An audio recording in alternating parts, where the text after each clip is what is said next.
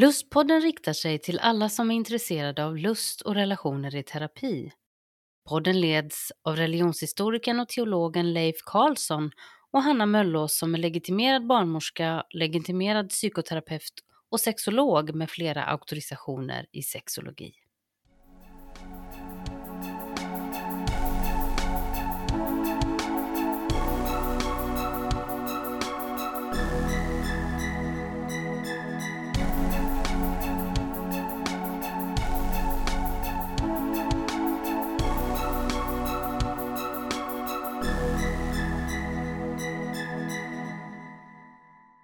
Dagens lustpodd ska tala om hur barn och ungas sexualitet kan påverkas i religionernas värld och också hur påverkan kan bli av att man lever i ett sammanhang där man känner sig hotad av demoner eller helvete som straff. Innan vi går vidare så skulle jag bara vilja säga, vi har fått några lyssnare som hört av sig och sagt att det är svårt att få tag i boken vi pratade om förra veckan, Barn i religionernas värld. Men jag har kontaktat Jenny Berglund som var en av medredaktörerna till boken och eh, lägger ut hennes kontaktuppgifter på hemsidan. För hon har sagt att om man mejlar henne så kan man få en pdf-fil av den här boken. Men för dagens samtal så har jag som vanligt med mig religionshistorikern och teologen Leif Karlsson. Välkommen! Och tackar! Mm. Ja, det var ju verkligen eh, gentilt av författaren att dela med sig av det här viktiga materialet. Ja, verkligen. Jag tänker lite på att vi kom ju in förra gången på dokumentären Mm, Gud som haver barn är kär just det. och konstaterade att på ett eller annat sätt så brottades ju de här människorna som vi lyssnade till med sin sexualitet. Ja, just det. Mm. Och det var ju inte bara utifrån deras identitetsfrågor utan Mm. också hur undervisningen går till i religiösa sammanhang när, när det gäller sex och relationer. Ja, just det. Det är viktigt att påpeka att det här gäller ju inte bara hbtq-frågor utan överhuvudtaget så all form av undervisning i kyrkliga och religiösa miljöer som kan handla om vem man får ha sex med, hur man får ha sex, om man får tänka på sex, om man får känna sig sexuellt upphetsad, eh, manligt och kvinnligt, synen på hur man ska vara som sexuell. Så det finns ju massa olika kopplingar här. Mm. Det här har vi ju i flera avsnitt talat om i Lustpodden, inte minst när det gällde sexfasta eller rent och orent sex. Eller vi har ju också pratat om barn och sexualitet. Så en del saker vi tar upp idag, det kommer man ju känna igen, men det kommer vara utifrån lite nya vinklingar. Mm. Så vi kanske då ska börja med sexualiteten Mm. och, och sen gå vidare på hur de här hoten påverkar barn. Ja, absolut. Mm. Alltså sexualiteten är ju också en bra grogrund tycker jag för att förstå hur de här hoten om demoner och eh, straff kan påverka barn. För att jag menar ju då att det finns en självklar koppling mellan vår självkänsla och vår sexualitet. Mm. Det här handlar inte alltså då om eh, bara de som funderar över sexuella läggningar eller könsidentiteter eller så, utan överhuvudtaget så finns det en tydlig sammankoppling där sexualitet är integrerad i vår personlighet och handlar om Mm. känslor och kropp.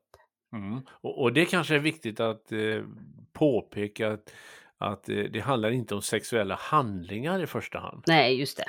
Utan istället det här att sexualiteten är en kraft inom människan som driver oss att söka närhet och kontakt. Inte då bara med andra människor utan också oss själva.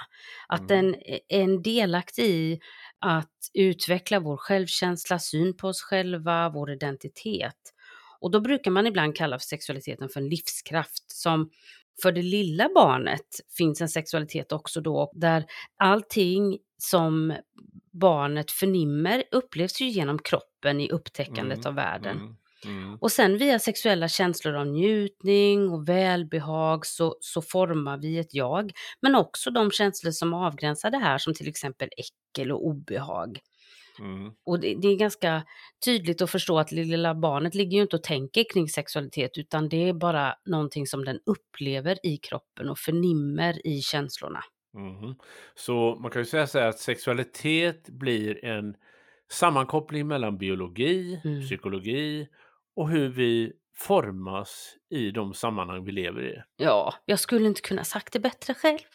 Eh, och det är ju väldigt viktigt att poängtera att just därför är det ju inte det statiskt utan det är dynamiskt och förändras och påverkas hela tiden. Mm. Och vissa delar av oss kan vi känna oss väl förankrade i och de reflekterar vi kanske aldrig över. Medan andra delar i vårt sexuella jag och i vår kroppsliga jag reflekterar vi över och stöter och blöter kring om vi vill förändras eller inte eller om vi vill gå åt visst håll eller ett annat håll. Mm. Och det är ju lätt att se att det är frågor som vi reflekterar över i hela vårt liv. Ja, precis.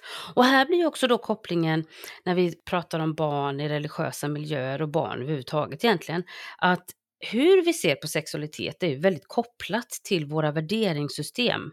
Och alla barns moral och normer utvecklas ju på något sätt i den familjen som man ibland då som vuxna kan vi prata om den valda familjen, men det kan ju inte barn göra, utan de är ju i den familj och det sammanhang Mm. de är.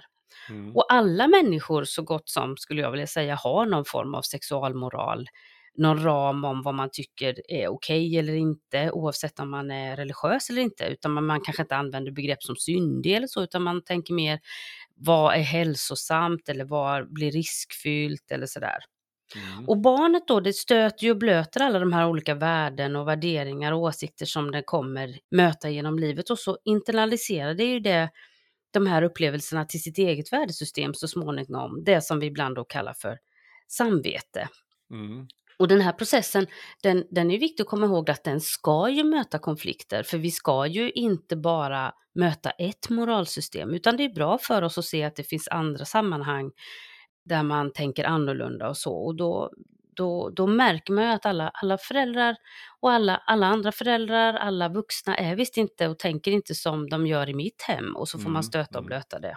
Mm. Alltså vi pendlar ju mellan olika miljöer ständigt Mm, och mellan olika moralsystem. precis. Och alltså hemma gäller en sak, i Mm. skolan gäller en annan sak. Mm, Och, och barn som lever i en strikt religiös miljö möter andra regler i skolan. Precis. Men också barn som lever i två olika familjer. Ja, precis. Och, och det kan ju för en del upplevas väldigt splittrande naturligtvis, men det ska ju också vara så att det inte ska Mm. överensstämma överallt. Då blir det någon slags diktatorisk illusion på något sätt. Det, Mm. det behöver få finnas olikheter som barnet ska finna en spänning mellan. För här då blir det ju, vad vill jag underkasta mig? Om man säger, vad vill jag följa i mina föräldrars auktoritet och åsikter och så? Och sen å ena sidan, vad vill jag forma själv? Vad vill jag vara Mm. självständig i? Mm. Det handlar ju om att kunna hantera då det som du pratade om förra gången, autonomin och Ja, heteronomin. Precis, ja precis.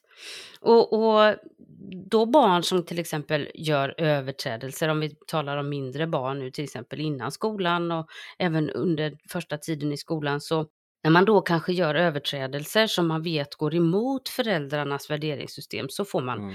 samvetskval och man kan drabbas av självförebråelser. Och, och, och så är det ju för alla barn, alltså när man går emot det man vet och förstår allt mer och mer reglerna så. I, I den religiösa symbolerna och den världen så kan jag ju möta barn som till exempel inte bara får dåligt samvete när de själva har Mm. gjort någonting som de vet går emot föräldrarnas system, utan de kan till exempel då, om pappa svär, oj, då, då måste jag bli en duktig flicka eller en duktig person här, Mm. Mm. så, så inte Gud blir arg på pappa när han svär eller när han gör så här Mm. eller så här. Så, så, så det här är ganska komplexa saker som kan ske i en familjs sammanhållning faktiskt. Att ta på skulden, Mm, man säger mm, onödan. Och mm, man kan säga så här att samvetet är en instans i personligheten som varnar och förmanar mm, mm. och som ständigt korrigerar en människas moraliska felsteg. Ja, precis. Och, och det kan ju när vi pratar om det nu så här så kan ju låta väldigt tråkigt och moraliserande. Men det är ju så vi alla människor fungerar. Vi har olika system som vi vill följa. Mm. Men det ska också då existera en spänning mellan de här olika behoven vi har och längtan efter njutning och lust, men samtidigt också någon slags ansvar och plikt. Mm. Och om inte den här spänningen mellan olika system och, och, och andra tankar får finnas, så kommer ju inte sexualiteten kunna mogna utan den stannar i någon slags infantil, väldigt barnslig form. Där människan bara försöker göra allt som andra säger att jag ska göra. Mm. Man kan säga att den blir ju oförlöst. Ja, Som vi, precis. som vi talade om i, i avsnitt 46 tror jag det var. Precis. Det, det är som att den, den blir oförlöst samtidigt som den måste bli vuxen och ta ansvar direkt. Alltså det funkar ju inte, Mm. då mår man inte bra. Eh, sexualiteten måste få vara barn och sen tonåring och busa och vara Mm. nyfiken. Och sen mogna och hitta hem liksom på något sätt och kunna då ta större Mm, ansvar. mm. Den, blir liksom, kan man säga, allvarlig allt för tidigt helt enkelt. Precis ja. Mm. Mm. Alltså, jag tänker nu så här att i religionernas värld Mm. så talas ju inte så mycket om hälsa Nej, nej. och inte heller alltid om vad som är bäst för oss, utan Nej. här används ju begrepp som synd. Precis. Och hur påverkar det barn? Ja, nu är ju det här min tolkning då, om, utifrån det jag har läst och alla de möten jag har med barn. Människor får naturligtvis välja att tolka synd som de vill, Mm. Men det här klingar ju an i vad som är, vad ska man säga, dålig religion. Med dålig menar du då den man inte mår bra av helt enkelt? Ja, exakt. Och, och då skulle ju någon kunna säga emot mig att med religionen handlar det inte om att må bra, det handlar om något annat så. Men Mm. det handlar ju om på något sätt om religionen ger förutsättningar för att kunna leva på den här jorden och må väl under tiden. Mm. Och då menar många i den i alla fall psykoanalytiska litteraturen, eh, och jag nämner ingen särskild här för det är så gemensamt för alla psykoanalytiska drag, att Mm. när syndabegreppet utvecklas i en negativ riktning så har det att göra med ett undertryckande av vitala mänskliga behov. Och då är det väldigt ofta kopplat till njutning, aggression och sexualitet. De här behoven eh, som vi, och som ibland då kallas för drifter, alltså sexualitet, njutning och, och, och ilska, det är något som är, anses farliga då och de måste till varje pris undvikas och undtryckas eller bearbetas bort då, så de får inte kännas. Och då Mm. blir det ju en slags dålig religion. Mm. Det är alltså när, man säga, när sexualitet, ilska och njutning förtrycks. Ja, precis. Mm. Ja, till, till förmån för de här religiösa idealen som lydnad, ödmjukhet och Ja. självförnekelse. Mm, precis, de här högre moraliska dygderna. Mm.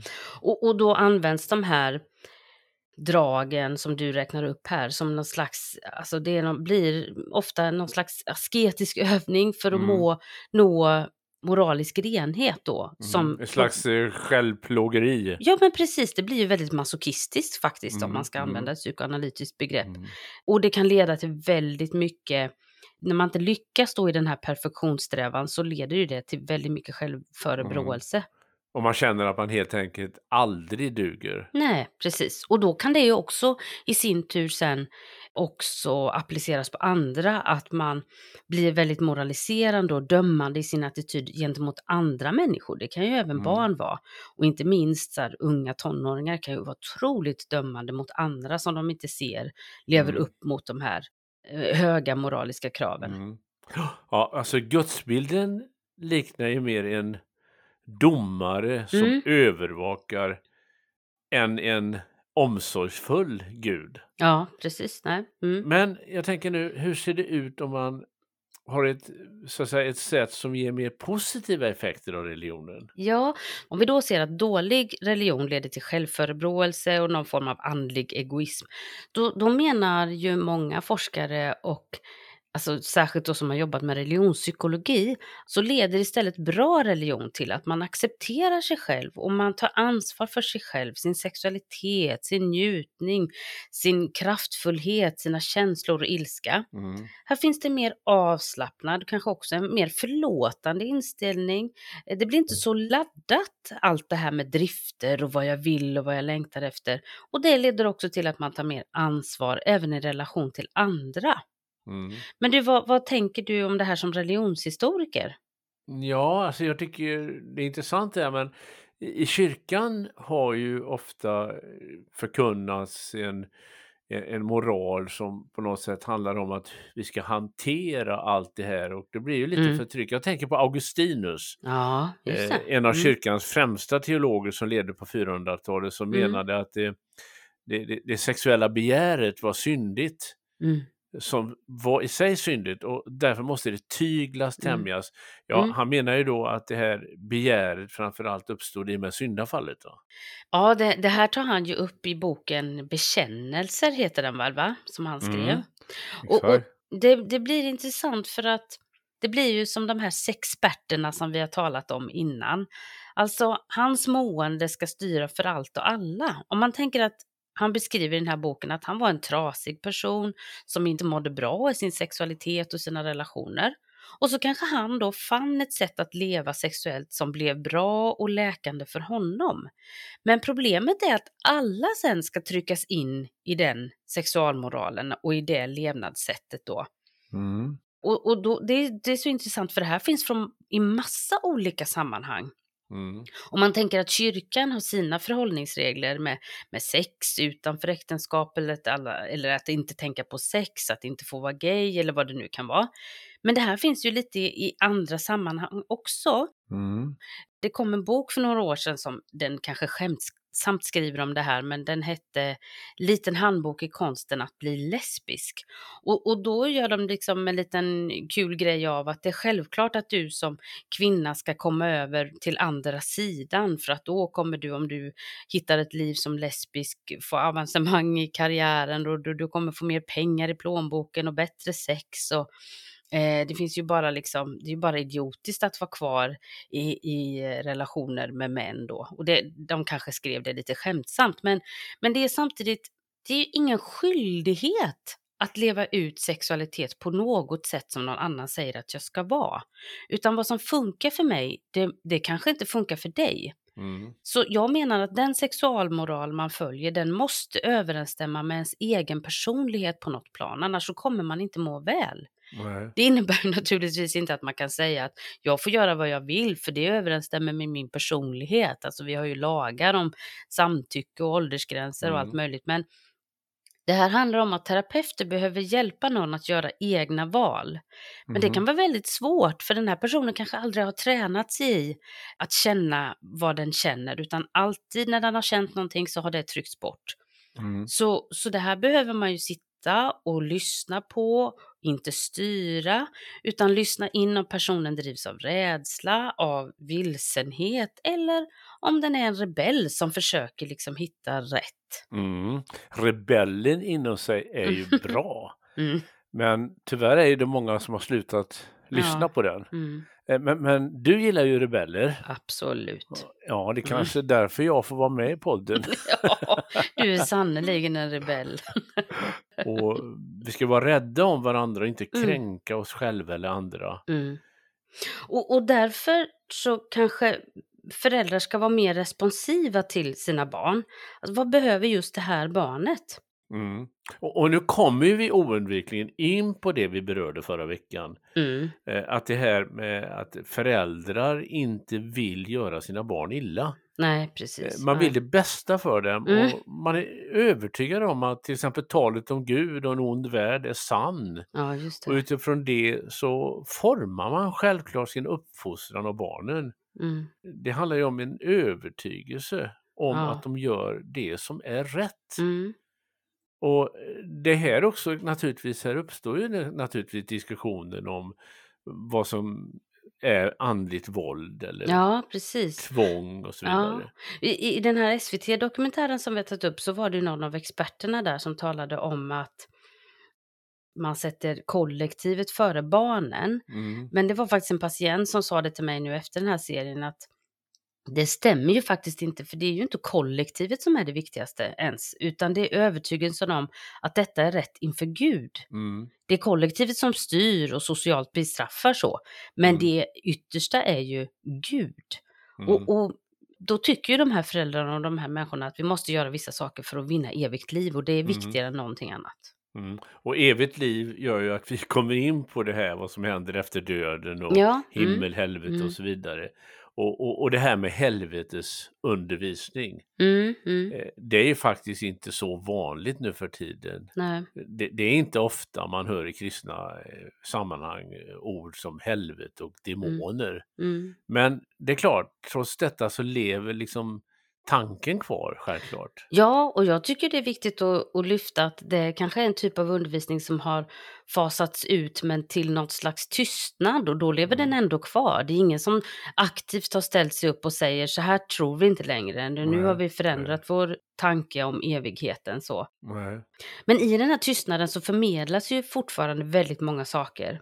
Alltså Mm. tystnaden kan ju vara lugn och harmonisk och ge trygghet, men den kan också verkligen tydligt befästa känslan av hot och att jag kommer bli straffad om jag inte lever på ett visst sätt. Och, och om vi tänker att ett barn tänker så här, Mm. att jag är fel, så börjar det ju resonera om varför brottas jag med detta? Mm. Och barnet vill ju förstå. Precis, precis som vi alla. Vad är det för fel på mig? Har jag inte bett tillräckligt? Har jag inte gjort tillräckligt? Testar Gud mig eller är Gud äcklad av mig?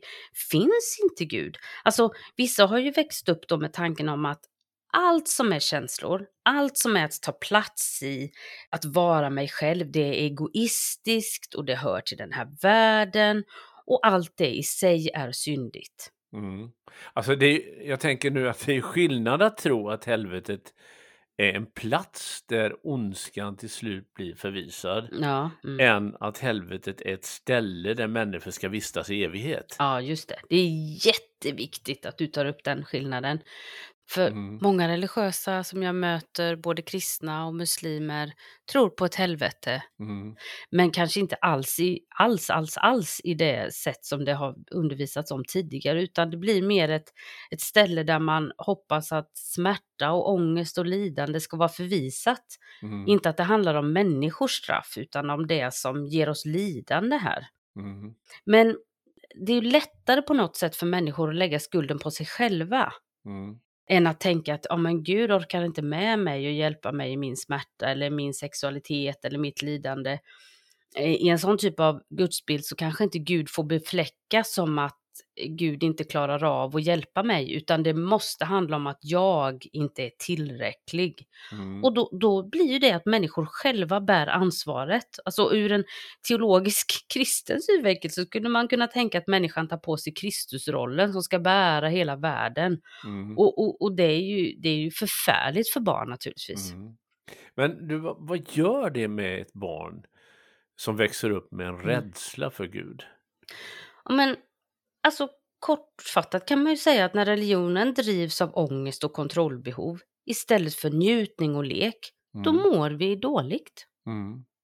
Och, och rädslan blir ju då kopplad till att man själv inte duger. Ja, Att man inte håller måttet och precis. eh, man känner sig ensam och utstött. Och Mm. det, det, det är lätt att förstå vilken ångest det kan väcka hos ett barn. Ja, Eh, Det måste ju också på något sätt göra att man tror att man liksom bär hela världen på sina axlar, ansvar Precis. för allt. Ja. Och det klarar inte ens vuxna av att känna. nej precis. Och, och det blir väldigt skrämmande att Mm. tänka sig en 8-9-åring upplever det här. Ja, så det här, för, för att konkretisera det så kan man tänka, man kan jämföra med en elitidrottare då, som växer upp inom idrottens värld. Och den får tidigt lära sig att äta rätt, sova rätt, träna rätt och allt jag gör sen genom livet ska påverkas för att jag ska nå det där OS-guldet någon gång i framtiden. Mm. Men det här, den här resan kan ju en person göra för att det är lustfyllt och det är roligt och även om man tycker att det är ett högt pris så känner man ändå att det är självvalt och något man vill. Medan andra som lever i samma typ av kontext kan känna att man drivs mer av att jag är bara värdefull, jag betyder bara något om jag vinner det där guldet. Mm. Mm. Och, och det som då visar sig vara en religiös tillhörighet som blir god Ja, och till skillnad då från en som är ond så Ja. handlar det förstnämnda om att den drivs av lust, glädje, hopp ja, eller alternativt ond, oro, rädsla för straff och så Ja. vidare. Och, och, och den som drivs av lust då, Mm. den kan ju förstå att om jag lyckas, eh, om jag misslyckas med det där OS-guldet så är jag bra ändå. Medan den andra personen istället kan känna att hela min värdighet grusas som människa om jag inte klarar av att bemästra min kropp till den här medaljen.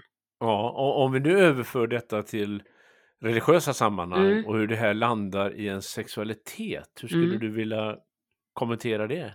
Om jag skulle vilja säga att det blir en skräck för det kroppsliga, för det är här jag känner saker, det är här jag åtrår saker, det är här det blir konflikter inuti mig. Så kroppen kopplat till sexualiteten och känslorna håller inte måttet, den måste bestraffas. Och allt som är jag då, alltså mina tankar, mina känslor, det som är jag, det ska skalas bort. Mm. Och, och för att hålla de här känslorna då borta så måste man ju göra det som är lustfyllt, det som är eh, min homosexualitet, det som är min kåthet, det som är min önskan att förändra min kropp, det som är min reflektion kring om jag är man, kvinna eller något annat, vad det nu kan handla om. Allt det måste ju göras smutsigt, syndigt och äckligt. Liksom allting som får mig till exempel att bli upphetsad, allt det är fel. Mm. Mm. Och, och människor känner sig väldigt trasiga i den här strävan då och försöker göra sig själva hela Mm. och försöker leva rätt. Och tyvärr är det ju jättemånga människor och barn också som jag har mött genom åren som försöker göra sin kropp illa för de inte Mm. känner att den är tillräckligt god. Och, och, och de försöker straffa den, de hatar sin kropp och det blir väldigt destruktivt och ibland så leder det faktiskt till självmord. Mm. Det här blir ju ett sätt för barn och unga att amputera sig själva istället för att leva med hotet om att amputeras bort av sammanhanget. Mm. Som vi såg i den här serien till exempel när barn själva lever under hotet att om jag inte följer det här då kommer jag bli utstött. Då Mm. är det enklare att försöka trycka ner sig själv. Mm. Att bli bortamputerad från gruppen Ja, uh. Men du, eh, Mm. hur gör du när du möter barn som är rädda för demoner, Mm. helvete eller annat skrämmande? Hur Mm. kan terapeuter tänka här? Mm. De barn jag har mött genom åren som är då om vi tänker runt skolåldern, första skolåldern och sådär. Det är ju ofta när de börjar drömma mardrömmar och sådär. Det, är ju sällan att de pratar då om sexualiteten. Mm. Men det är ju i min begreppsvärld så blir det väldigt kopplat till det. Så jag mötte en pojke en gång faktiskt som sa att när jag blir stor ska jag bli som Hanna för då får man leka på jobbet. och, och det tycker jag verkligen är roligt för jag på min mottagning då har massa olika figurer.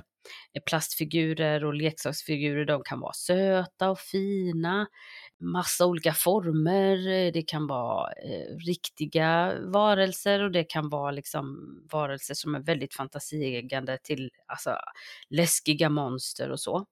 Och då kan man med de här dockorna, de här eh, symboliska bilderna, så kan man tala med barn om vem man är själv, om man känner Mm. igen sig i den där söta lilla flickan eller om det faktiskt finns ett litet monster inom en. Så. Mm, mm, mm. Och, och då kan man prata om de här figurerna också utifrån vilka känslor de väcker inom en. Jag har till Mm. exempel en väldigt ståtlig svart och röd drake med stora vingar som kan slå ut sådär. Och då kan man prata om det läskiga i sig. Och jag kan då prata med barn om att jag kan känna att den där draken väcks till liv när jag blir arg på något. Mm. Och när jag då talar om för dem att även jag kan känna ilska inuti min kropp så blir det inte lika läskigt.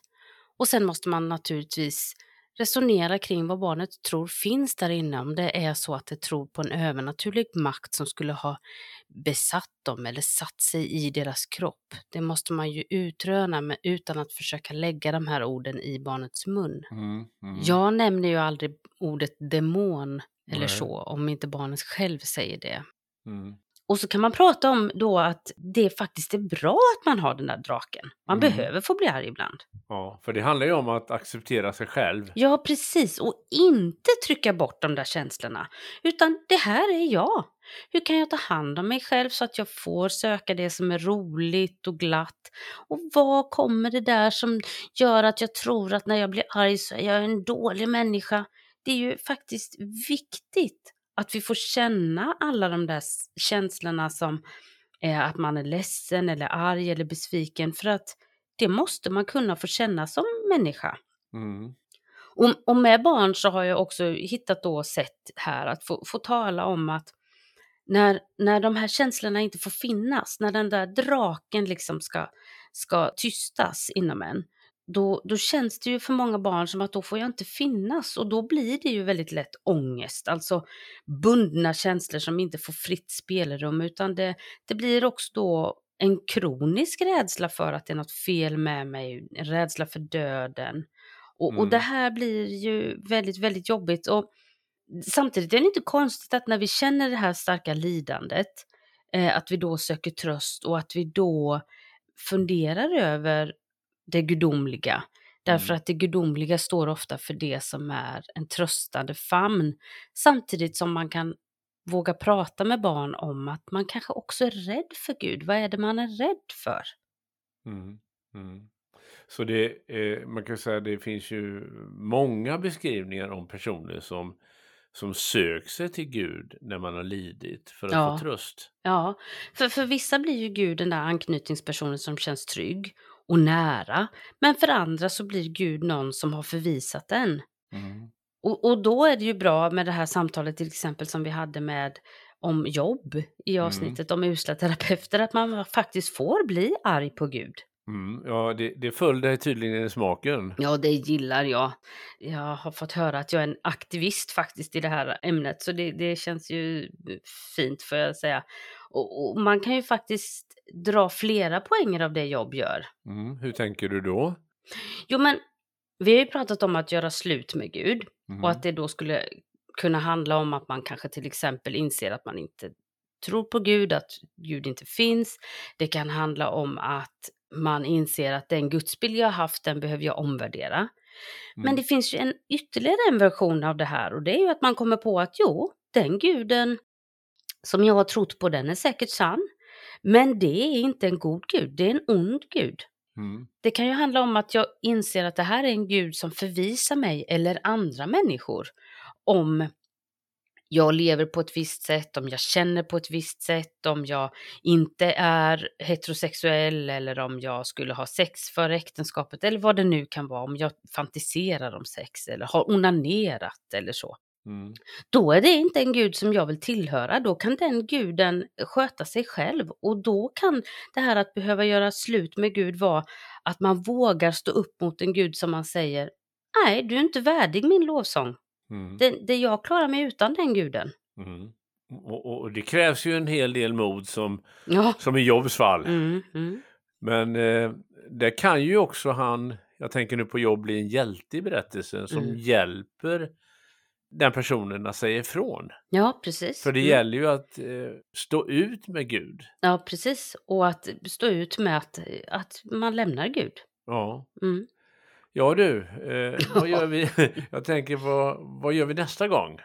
Jo, men jag tänker att vi ska fortsätta med att sätta fokus på hur terapeuter kan göra när man möter de här patienterna när de är vuxna. Alltså som Mm. har levt upp i stränga religiösa miljöer eller som Mm. lever i den typen av Mm, miljöer. mm, Och då fokus på när de inte kan njuta av sex eller sin Mm. kropp. mm.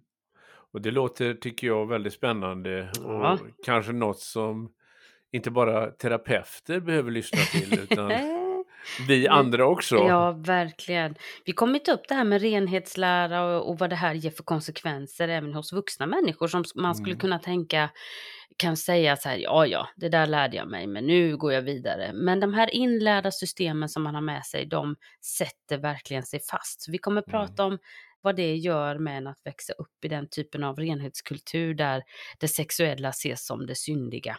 Mm. Så det blir väldigt spännande, men jag tackar för detta samtal. Ja, tack ska du ha. Ha det så jättegott! Mm. Hej hej! Hej.